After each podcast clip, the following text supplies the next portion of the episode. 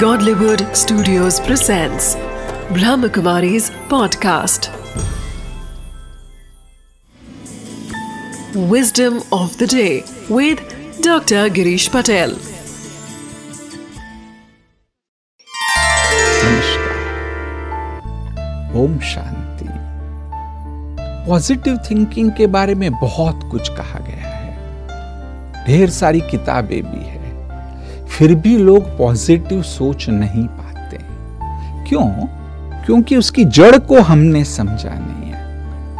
आज हम उसकी जड़ को समझेंगे कि हर घटना में कुछ अच्छा भी है, कुछ बुरा भी है।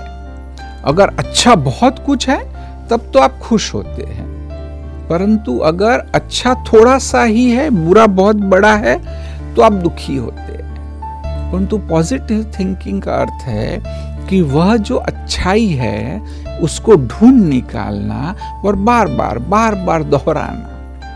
हो सकता है कहीं बार वह अच्छाई जो है, वह इनडायरेक्ट है डायरेक्ट नहीं है। तो वह जो इनडायरेक्ट अच्छाई है, उसको भी हमें ढूंढ निकालना है। बस एक थोड़े से अभ्यास की बात है कि उस इनडायरेक्ट अच्छाई को भी आप ढूंढ निकालो और रिपीट करो। अगर वह भी नहीं मिलता है, कुछ ऐसी भी आपको लगता है सब कुछ बुरा ही बुरा है, छोटा भी नहीं है इनडायरेक्ट भी नहीं है, तब भी पॉजिटिव थिंकिंग का अर्थ है कि भविष्य में कुछ फ़ायदा होगा। उसके बारे में सोचो।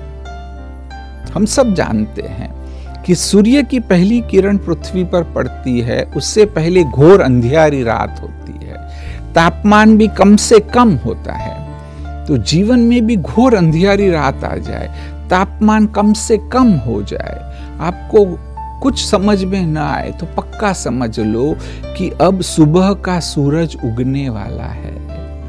कुछ पॉजिटिव घटित होने वाला है। बस ये पक्का करो। तो आप पाएँगे कि मन सदैव शांत रहेगा, पॉजिटिव रहेगा। Wisdom of the Day We hear many lectures on the power of positivity. But in order to put it into practice, we should first find positivity in every situation. Even if we don't find positivity in the problem at the time, just thinking in positive ways will definitely give us brighter results.